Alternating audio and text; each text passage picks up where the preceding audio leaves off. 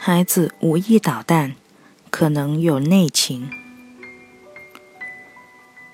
好的沟通是健康家庭的一个标志。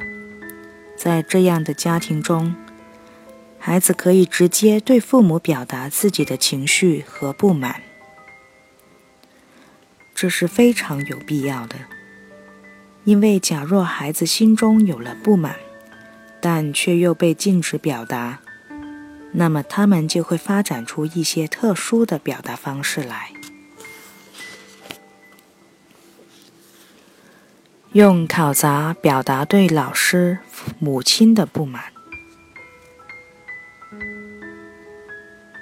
最常见的表达方式是被动攻击，即孩子有意无意的做错一些事情，然后惹得父母特别生气，结果父母对孩子进行一番攻击、斥责，甚至打骂他。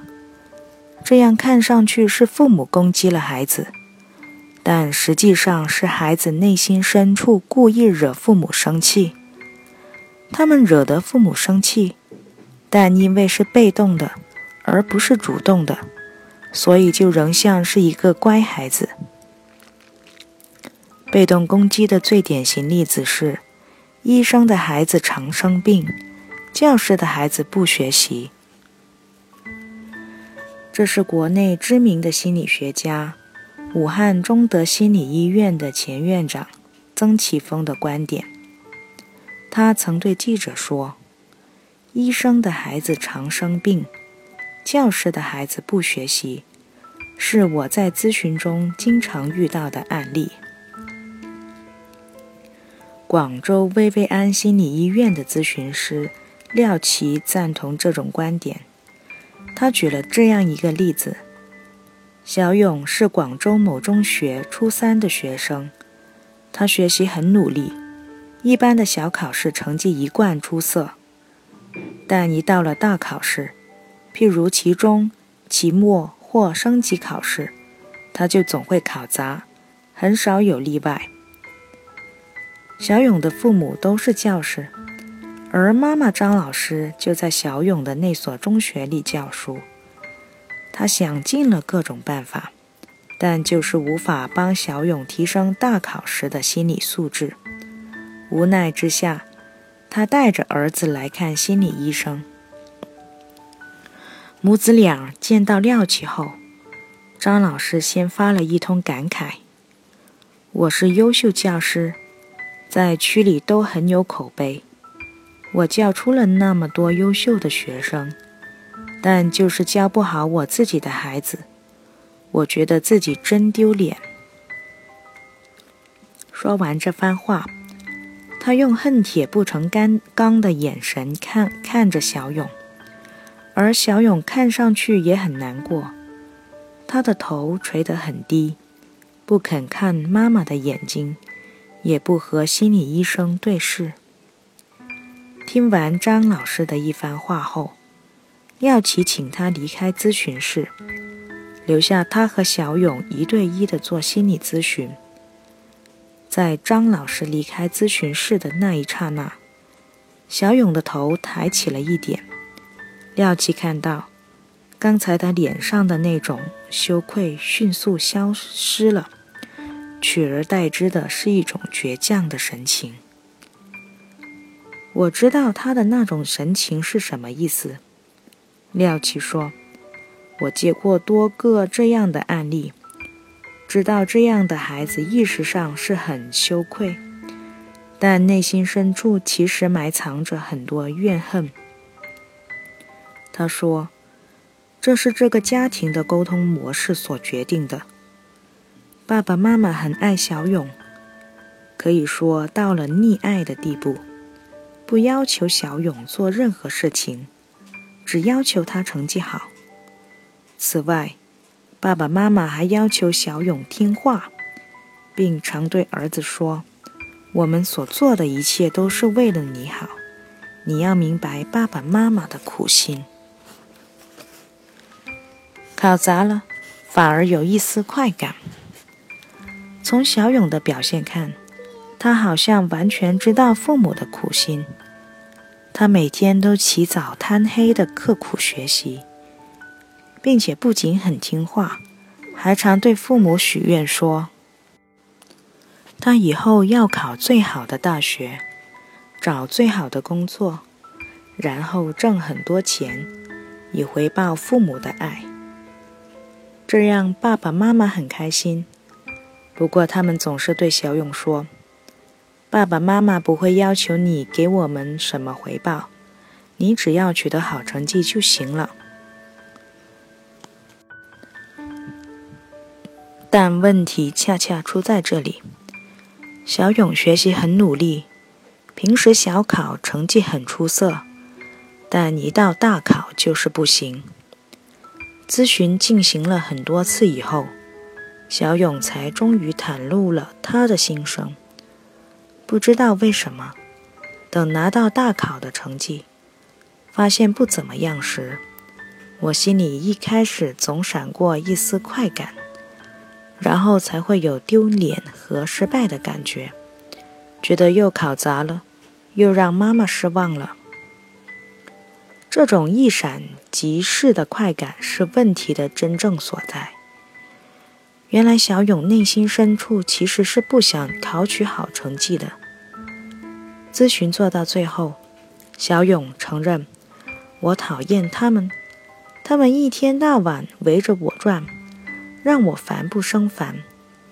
但我很快会对自己说：你怎么能恨爸爸妈妈呢？他们对你那么好，那么无私，你反而恨爸爸妈妈，你还有良心吗？”他想否认自己对爸爸妈妈有不满，但他最终还是表达了这种不满。大考的考试成绩就是他表达不满的方式。其含义即：你们不是希望我取得好成绩吗？你们最在乎这个，那我偏偏不考好。但你们别怪我，我努力了，肯定是你们教我的方式有问题。这种心理很微妙，和多数处于青春期的孩子一样，小勇意识上并不知道自己有这种心理，他只是隐隐约约的在拿到糟糕的考试成绩后有一丝快感。咨询后到最后，廖奇又和张老师谈了几次，终于帮助他明白，儿子讨厌他们这种溺爱加成绩的教育方式。建议他们不要再紧盯着儿子的成绩，也不要太过问儿子的学习，试着让他自生自灭一段时间。张老师犹豫了很久，最后答应试一试。他们是上半年来的，当时小勇还在初二。我知道的消息是，小勇升初三的成绩不错。在班里名列前茅，和他平时的考试成绩相当。廖奇说：“太听话的孩子最容易被动攻击。”小勇的案例是很典型的被动攻击，他从不主动对父母表达不满，这样的家庭也不允许他表达不满。那么。他意识上就一切都听父母的，父母让他好好学习，好的，他就好好学习。父母要他明白，他们一切都是为了他好，好的，他对父母说，他是多么爱他们，多么理解他们的苦心。但是，在父母最在乎的成绩上，却出了问题。而每次看到大考成绩后的那丝快感，泄露了小勇的秘密。他的潜意识不想考试。小勇这样做，刺中了作为教师的父母的眼泪了，让他们愤怒，甚至感到羞耻。而这正是这个乖孩子潜意识深处的目的。他用这种方式，被动地对父母进行了攻击。这种案例很多。如果父母以道德自居，那么孩子就可能会变成一个没有控制能力的坏孩子，莫名其妙地做一些坏事，被人发现就痛哭流涕，但一转身就又忍不住做坏事去了。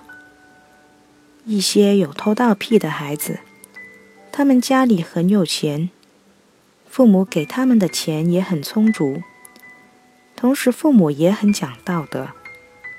但他们就是常忍不住去偷同学一些很不起眼的财物。曾奇峰接治过多名医生的孩子，他们的父母是什么方面的医生，他们就偏偏得那方面的疾病。这些家长常常觉得自己最骄傲的地方让孩子给嘲弄了，他们为此而感到很深的羞耻。这恰恰是孩子的潜意识希望达到的目标。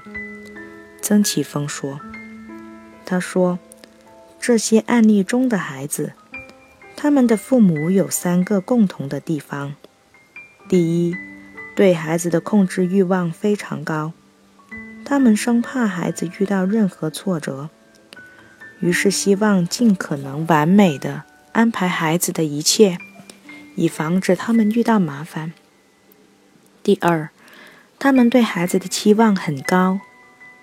第三，他们不允许孩子表达对父母的不满。他们认为，孩子最好的优点就是听话。请还给孩子一个独立空间。这三个特点结合在一起，会让孩子感到窒息。他们其实对父母产生了深深的不满，但不能用主动的方式表达出来，于是就采用了被动的方式。生命的价值在于选择，但做父母的常常忘记这一点。他们不让孩子去做选择，他们总是忍不住要替孩子做选择。曾奇峰说：“但是。”如果父母什么都替孩子做主，那么就无异于是在杀死孩子的生命。曾奇峰强调，这并不是哲学说教，其实是孩子们的切身感受。一个经常为自己的人生做决定的孩子，他的生命力是汪洋恣意的。尽管因为年轻，他会遇到一些挫折。